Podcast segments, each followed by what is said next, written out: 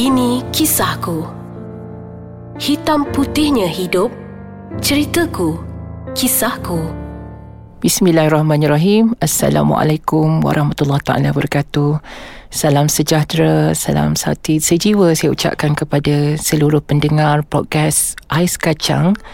Jadi menerusi segmen Ini Kisahku bersama dengan saya Cikgu Erin, seorang selebriti, seorang pendidik dan pendakwah dan juga seorang penceramah bebas. Jadi sebelum kita menerusi orang kata episod demi episod daripada saya ini, izinkan saya perkenalkan diri saya dahulu. Saya dikenali dengan nama Cikgu Erin ataupun nama sebenar saya ialah Cikgu Muhammad Khariri bin Haji Muhammad Ramli. Saya sekarang ni berumur 40 tahun. Um, dan sekarang ni saya berkhidmat sebagai seorang pendidik. Saya telah pun berkhidmat selama hampir 12 tahun sebagai seorang guru. Ya, seorang guru, dahulunya guru bahasa. Sekarang ini saya seorang guru seni, seorang guru seni yang terlibat dalam macam-macam lah dalam kebudayaan, dalam seni suara begitulah. Dan uh, Alhamdulillah sebenarnya saya ni dilahirkan dalam keadaan yang serba serbi sempurna. Maksudnya kalau dengar dari segi suara ni mungkin agak mirip suara seorang wanita. Namun sebenarnya saya merupakan seorang lelaki yang sejati. Maksudnya sempurna dari segi fizikalnya. Uh, ya, jadi walaupun bersuara seperti begini namun saya tetap bersyukur kehadrat Allah kerana itu adalah semua adalah ujian daripadanya. Jadi saya sememangnya telah pun dilahirkan dengan naluri. Maksudnya Allah telah berikan satu keinginan ataupun uh, perasaan seperti seorang wanita. Namun bagi saya itu tidak uh, orang kata mengganggu perjalanan hidup saya uh, kerana saya masih lagi mempunyai keluarga yang begitu mengambil berat tentang diri saya terutamanya ibu dan ayah saya. Uh, jadi sebab itu saya kekal ya sebab itu saya kekal masih lagi ada pendirian. Dan pada masa uh, kecilnya dahulu kelembutan ataupun keinginan itu memang seperti atau orang kata exactly like a kanak-kanak perempuan lah.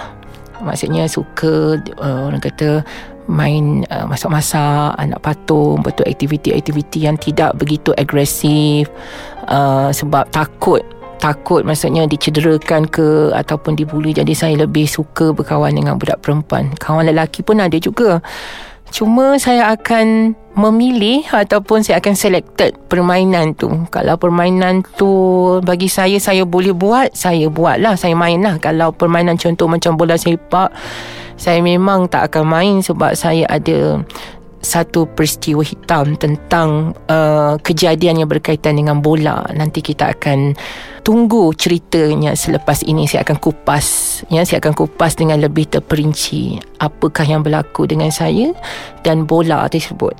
Jadi Zaman kanak-kanak saya, saya memang orang kata seorang yang suka membantu ibu saya, ya, ibu dan bapa saya sebab saya dilahirkan dalam sebuah keluarga yang serba-serbinya kekurangan iaitu anak penuri getah. Jadi saya sebagai anak bongsu memang selalu menghulurkan bantuan untuk ibu dan ayah saya. Contohnya kalau ibu dan ayah saya pulang dalam pukul 12.30 tengah hari, uh, selalunya hari Sabtu Ahad lah hari cuti sebab sekolah kan. Jadi saya akan pastikan rumah saya akan bersih sebersih-bersihnya. Pinggan mangkuk, nasi dimasak, uh, kadang-kadang ikan dah digoreng, dah siap. Jadi mak ayah saya kalau balik tu, dia akan tengok rumah tu memang clean and clear. Dah tak risau lagi. Uh, sebab uh, saya dah ada kat rumah sebagai anak bongsu memang tak perlu disuruh saya akan buat semua kerja-kerja rumah tu dengan hati yang ikhlas sebab tanggungjawab saya atas dasar kesedaran saya keprihatinan saya anak bongsu kemudian anak yang dilahirkan dengan penuh kelembutan ini memang mempunyai rasa simpati dan empati yang terlalu tinggi jadi sebagai seorang anak peranan saya haruslah membantu ibu dan bapa saya dengan seikhlas hati saya baiklah rasanya celoteh saya ini terlalu panjang. Apa kata kita berehat seketika? Selepas ini kita bersambung semula.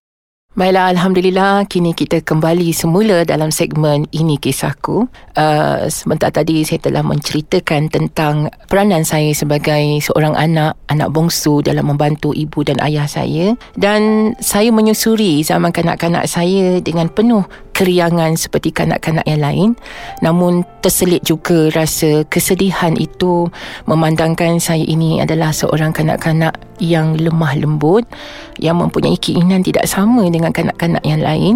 Uh, jadi oleh kerana itu saya ada ketikanya akan mengalami orang kata rasa kemurungan ataupun kesedihan disebabkan oleh uh, pelbagai penganiayaan ataupun diskriminasi. Walaupun pada, pada masa itu saya tidak tahu apa maksud itu diskriminasi apa maksud itu penindasan. Namun saya tetap orang kata menikmati zaman kanak-kanak itu dengan rasa keseronokan uh, dan Alhamdulillah ibu dan ayah saya sentiasa memberikan saya sokongan. Dan saya sendiri tidak pernah merasakan kekurangan pada diri saya kerana saya sentiasa berfikiran positif. Saya sentiasa mengaktifkan diri saya. Walaupun lembut itu kadang-kadangnya agak menjengkilkan bagi saya. Namun saya tidak pernah merasakan kelembutan itu boleh menghalang segala impian dan cita-cita saya pada masa saya di zaman kanak-kanak saya dahululah.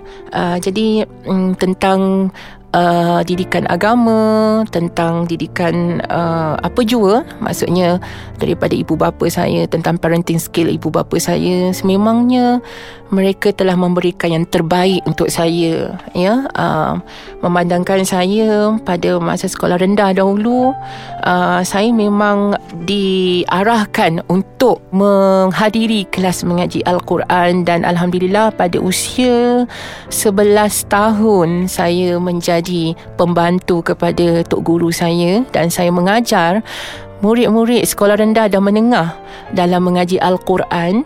Dan saya sendiri uh, dengan menggunakan vokal yang Allah berikan kepada saya ini dalam uh, pertandingan surah uh, orang kata hafazan surah-surah lazim dalam nasyid dalam syarahan dan macam-macam aktiviti yang orang kata tidak ada sebarang halangan untuk saya walaupun lembut tu tetap lembut tapi bagi saya saya ketepikan soal kelembutan tu dan saya show off diri saya. Saya tak kisah apa orang nak kata. Bagi saya, uh, sebagai seorang manusia dan kanak-kanak, lelaki yang mempunyai impian dan orang kata golden dream dia tu dia kena berusaha dan ketepikan apa jua pandangan. Uh, cuma itulah bagi saya uh, di antara kelebihan-kelebihan pada orang-orang yang luarnya nampak lembut namun dalamannya itu memang kental ya kental untuk memberikan yang terbaik kepada sesiapa jua dan of course kepada yang orang kata pada masa tu yang selalu kutuk-kutuk saya kan masa kecil tu uh, saya memang nak buktikan yang saya ni lembut bukannya lembut sebarangan saya lembut ada faedah ada kegunaannya. Uh, jadi sebut sedikit tentang perjalanan di zaman kanak-kanak saya dahulu. Jadi dan tentang kejayaan saya pula, alhamdulillah masa saya di tahun 6, saya telah berjaya bersaing dengan anak-anak guru-guru dan uh, orang kata pegawai-pegawai di mana saya telah pun dinobatkan sebagai pelajar cemerlang. Walaupun saya ada sedikit silap lah masa cikgu guru kelas saya arwah dah ya cikgu Ahmad Khori last year dia dah meninggal dia tanya tentang hobi saya. Saya dengan secara ikhlas hati saya spontan saya jawab. Saya kata hobi saya menyapu. Dia marah. Dia marah sebab dia kata Hai kenapa ni? Nak, Saya nak calonkan awak jadi pelajar cemerlang? Tapi awak kata hobi awak menyapu. Uh, Jadi sebab itu yang Dia marah. Sebab saya kata saya ikhlas. Memang itulah hobi saya Kerana saya selalu membantu ibu dan bapa saya. Okey kita akan bersambung semula Di dalam episod yang akan datang Dengan paparan-paparan cerita yang lebih menarik Yang lebih mendebarkan daripada saya. Teruskan bersama Ini Kisahku dalam podcast Ais Kacang bersama Cikgu Erin. Assalamualaikum warahmatullahi wabarakatuh wabarakatuh. Bye.